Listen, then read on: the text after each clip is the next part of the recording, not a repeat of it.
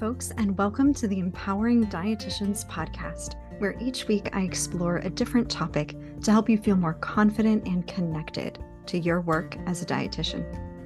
I'm your host, Jess Surdikoff Ramola, a registered dietitian, dietitian supervisor, and owner of Empowering Dietitians, where I work with dietitians just like you who are tired of the status quo in our field and are ready to reclaim their confidence, passion, and purpose. In today's episode, I want to clear up some confusion for those of you listening. Do I work with all dietitians? Or do I only work with weight inclusive dietitians? I'm chatting through my evolution as a supervisor, how I made the decision that I reached, and how you can use this same process to apply to your own work with patients or clients. With the newest cohort of the Empowering Dietitians Group program enrolling and set to start in little over a month, I wanted to have a more candid conversation today around the types of dietitians I work with. And don't worry, this won't be one big sales pitch or even a sales pitch at all. There will also be parallels through this conversation to perhaps your own reflections on who you work with and why. Since the inception of Empowering Dietitians, I have grappled with who I help. Coach after coach encouraged me to get specific. Dietitians overall is too broad, they would say. Do I work with dietitians with less than five years of experience? Do I work with clinical dietitians or only entrepreneurial ones? I have to some degree resisted this. I certainly do not only work with dietitians in one line of work, like clinical or business. I've been very vocal about that, especially in my decision to not brand myself as a business coach. First, because I'm here to help you grow, to focus on you as the practitioner. And second, because there are a lot of business coaches out there, but there's not a lot of support beyond that. And I believe that all di- dietitians deserve support. I also don't only work with dietitians with a certain level of experience. I would say most of the dietitians I supervise fall into the under five years of experience category, but I also work with second career dietitians, dietitians with 10 to 15 years of experience and more. So I don't really define my work by that either. By far, the one I've grappled the most with is do I only work with non diet dietitians? That one has brought up a lot of feelings. And maybe it's even sparked some confusion for you as I've wrestled and oscillated. The short answer is no, I don't only work with non diet dietitians. The long answer is the rest of this podcast episode, but I've questioned whether or not I should only work with non diet dietitians. And a lot of that questioning has come in response to advice from coaches. Something I have learned about myself is that I'm not actually that interested in advice. Not exactly, anyway. See, I need support in the form of asking questions, helping me wrestle, letting me come to my own answer. For too long, I relied on quote unquote experts telling me the right way, which is another episode on the podcast coming out later this month. Um, and that that reliance on experts and focusing on some one right way that leads to a lot of conflicting information and flip-flopping. First i was told that i already have a narrow enough niche and targeting only intuitive eating or weight inclusive dietitians would be too limiting. Plus, it's not like the issues that I talk about are unique to dietitians who fit into the weight inclusive, intuitive eating, or non diet labels. The advice made sense. So I continued marketing without limiting it to this specific group of dietitians. Then I was told I needed to be more specific and that, yes, all dietitians may benefit from the work that I do, but I don't have to be the one to help them. The bottom line is that we do need more dietitians doing the work that I'm doing. And I don't need to shoulder the weight of an entire profession's problems on my shoulders. I also can't, by the way. Um, if I did, the the support that you received would not be as good. We need diverse experiences. We need pe- supervisors with diverse backgrounds. It can't only come from me. And so, by addressing these concerns within one specific subset of the profession, according to the logic of this second piece of advice, I would be doing my part. And when I received that advice, it also made sense. So I started to specifically call out that I support intuitive eating, non diet, or weight inclusive dietitians. Then, what do you think happened? I was told once again that I was being too narrow. And it was at this point that my frustration boiled over. I felt scattered. I felt unclear. I was tired of being at the whim of what other people thought about my business. So I reflected on who I've helped in the past. I do tend to attract a lot of non diet dietitians. I am a certified intuitive eating counselor, and there are a lot of parallels in my messaging about systemic issues within dietetics and hustle culture compared to systemic issues with diet culture. And a bunch of the dietitians that I work with do feel comfortable labeling themselves as intuitive eating dietitians, but others don't. See, I also work with a lot of dietitians who aren't sure. They don't love the idea of a label. It doesn't feel quite right. They don't like working with di- with clients on weight loss, and they're really interested in non-diet and weight inclusive approaches but maybe they aren't sure. They have lingering questions or doubts. In other words, they're trying to find their place in dietetics. And part of their work with me is talking it out, getting their questions answered, and deciding for themselves how they want to practice and how they want to describe that approach. I've also worked with a handful of dietitians who do still practice weight management, but again, they're curious about weight inclusive and non diet approaches. They see all these posts on social media and it brings up all of these feelings, and they don't really know where to go to unpack them all. They find their way to me. And again, part of our work together is them getting really clear on their values and their professional philosophy, their identity. We talk about privilege and bias and systemic oppression. We have the hard conversations, and they decide for themselves how they feel moving forward. I brought this grappling up in my own supervision, and the difference b- between the response that I got from coaches versus a supervisor is remarkable. Now, partly that's because I had already taken the time to do some of my own reflecting at this point. But also, the supervisor wasn't quick to give me advice. The supervisor asked questions about who I work with, what that work is like, and what about the issue makes me feel torn. Because I had the space to articulate the push and pull that I was feeling, my supervisor was able to help me untangle myself from the different thoughts. We talked about how so often weight inclusive coaches only work with weight inclusive dietitians, and weight inclusive dietitians only work with weight inclusive clients.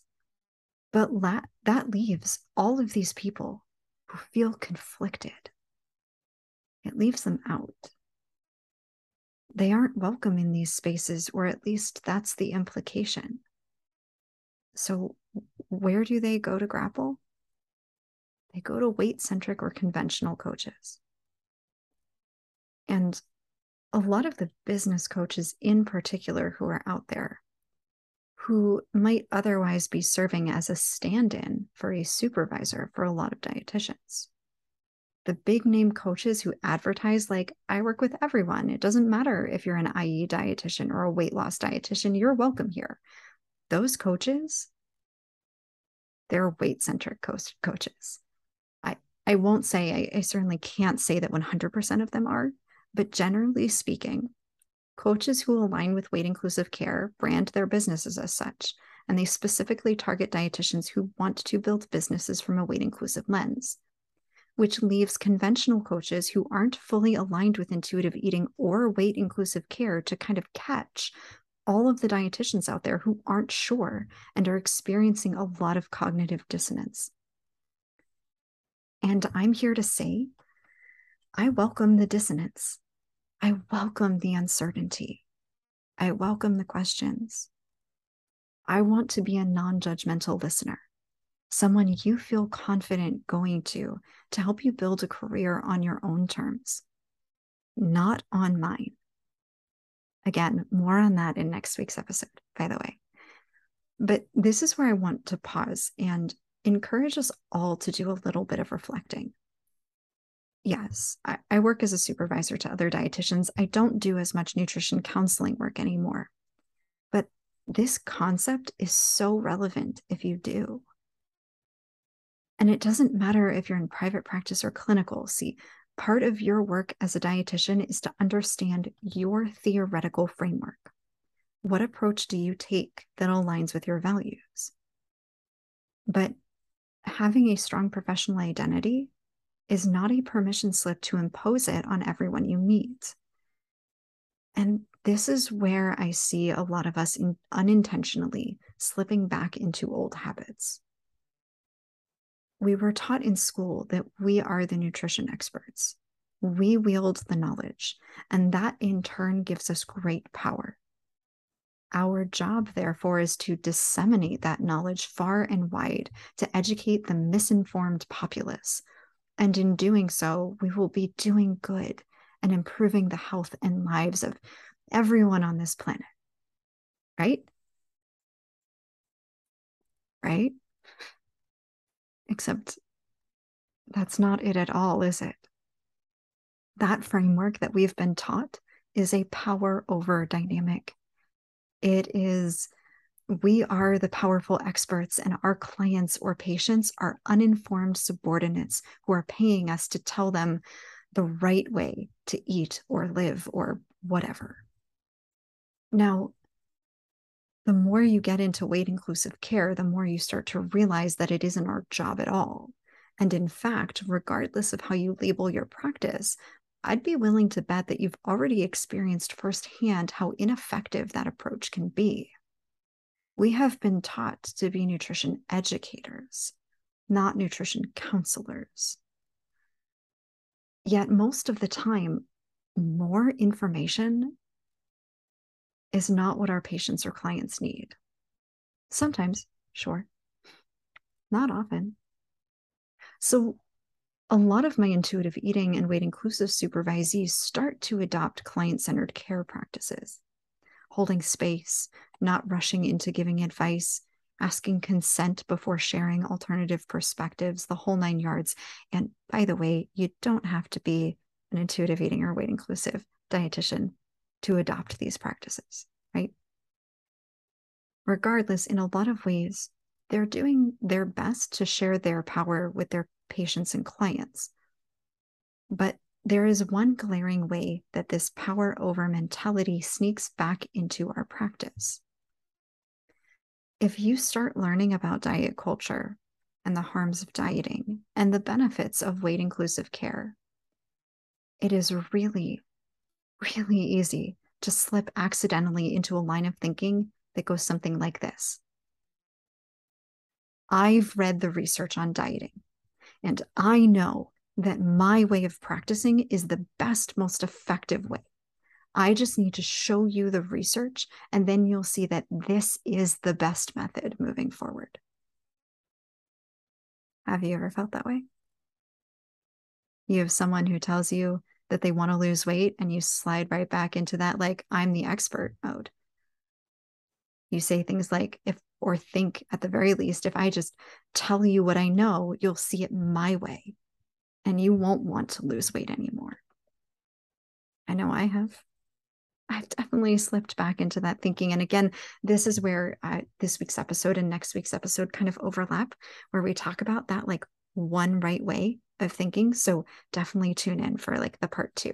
But I've definitely gone through this. And it sometimes gets reinforced by the weight inclusive movement, or I would say maybe the way that weight inclusive care is sometimes taught, because there kind of are rules, right? Like as a certified intuitive eating counselor, I'm straight up not allowed to promote weight loss. I will lose my certification. So that sends this subconscious message that any support of weight loss is wrong. And anyone who comes to us wanting to lose weight needs to be convinced otherwise.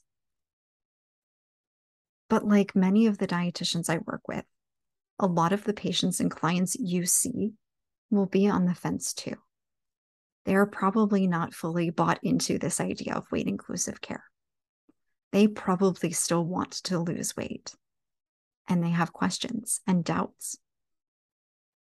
Our job is not to tell them how to feel, it's to listen and understand and hold space and let them decide what approach they want to take. Now, look, I'm not I'm not saying that you have to help them plan out a calorie deficit meal plan if that's what they decide they want and it conflicts with your ethics as a practitioner. But I am saying that they need to reach that decision on their own with full autonomy over their bodies and their choices. In other words, they're going to need a space to grapple to, just like we do as practitioners. Now, in terms of the work or my work with practitioners, there was another piece to the conversation I had with my supervisor.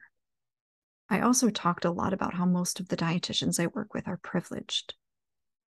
Most of the dietitians I work with have been white, straight sized, able bodied, you name it. And because of that, we do talk a lot about privilege and implicit bias and cultural humility. We talk about white supremacy culture and capitalism and patriarchy and how it influences us as dietitians. If you've been listening to this podcast for any length of time, that probably doesn't surprise you. we have hard conversations already. We talk about topics that some dietitians have never talked about before and they're trying to figure out how they feel about them. So, why should weight inclusive care be any different? After that conversation and supervision, I felt so much more confident. I do not only work with dietitians who label themselves as non diet or intuitive eating or weight inclusive. And I'm not here to bait and switch anyone who doesn't label themselves that way. I'm not luring you into a program like some used car salesman with an ulterior motive of showing you the error of your ways and convincing you to switch over. No way. I'm here to let you grapple and wrestle and be unsure. I'm here to talk through those uncertainties and get you clear on who you are and how you practice, even if it's not how I practice.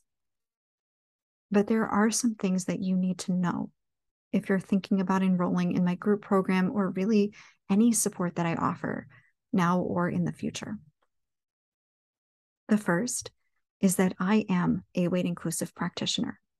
So while I am committed to helping you find your own authentic identity, if you do bring a case in for consultation, or if you do ask me for advice, I will give it through my professional lens, which is, among other things, weight inclusive care. This doesn't come up all of the time. A lot of the work that I do, especially in the group program, isn't around case consultations.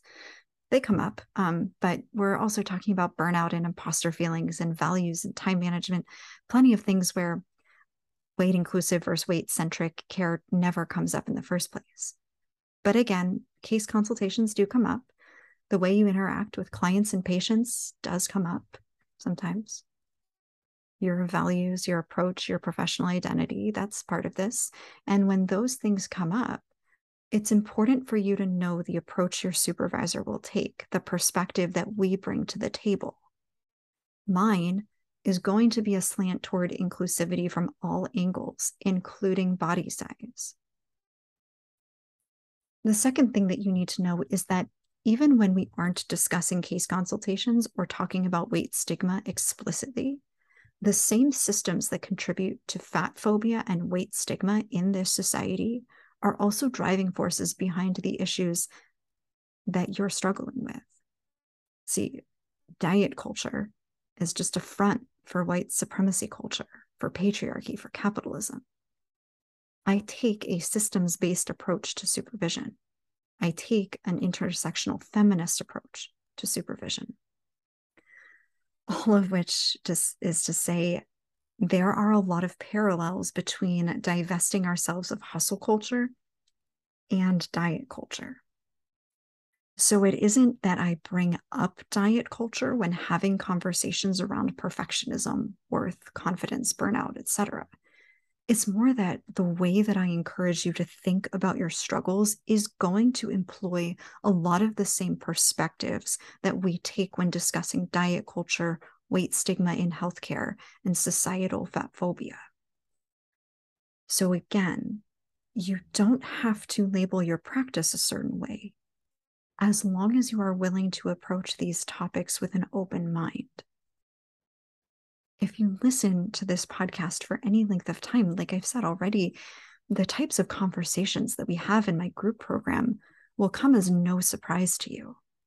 So if you vibe with the conversations I have on here, again, regardless of how you label your practice, that gives you a pretty good indication of how you'll vibe with the conversations in the programs that I run.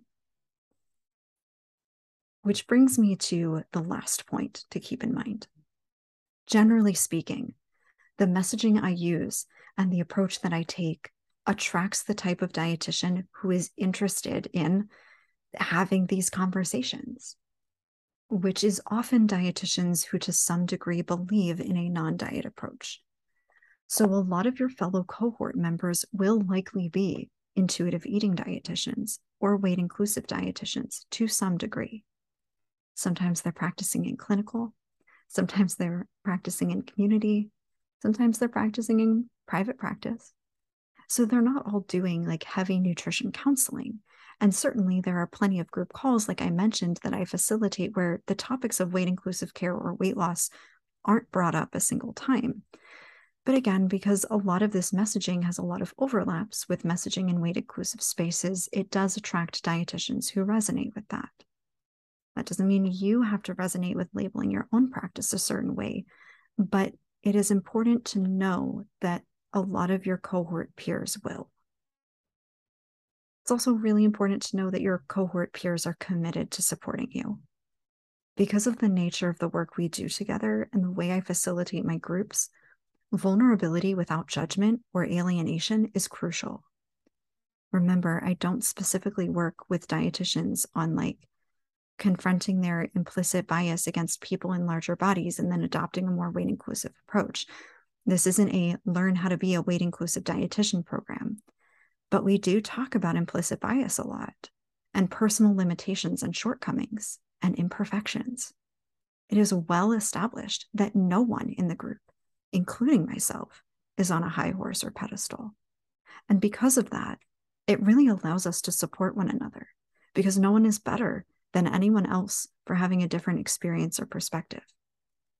So, to put it simply, no, I don't only work with intuitive eating or weight inclusive dietitians.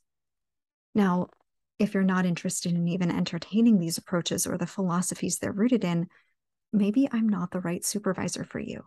Because, yes, my practice as a dietitian does influence my perspectives and guidance as a supervisor. But if you're wrestling with your own beliefs, I'm here for it. I'm here to hold space for you.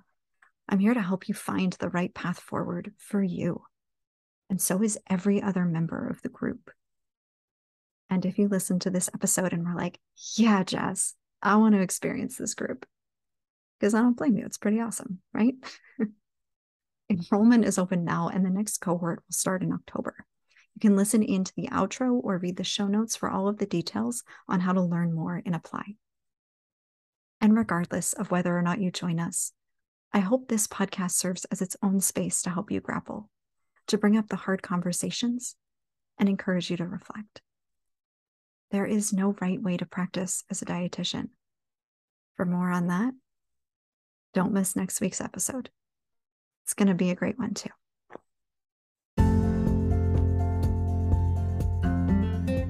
Thank you for listening to another episode of the Empowering Dietitians podcast. Your support means the world to me. If you find yourself struggling as a dietitian, I'd love to be able to support you in return. The next cohort of the Empowering Dietitians Group program is starting in October, and enrollment is open now. This program is uniquely designed to hold space for you as a practitioner. Experience the transformative power of small group support, where you can show up each week in all of your messiness and know that your cohort and I will be there every step of the way through the tears, the frustration, the fear, the changes in your career, the wins, all of it. Learn more about this program, which past participants have called life changing, at www.empoweringdietitians.com slash group. That's www.empoweringdietitians.com slash G R O U P.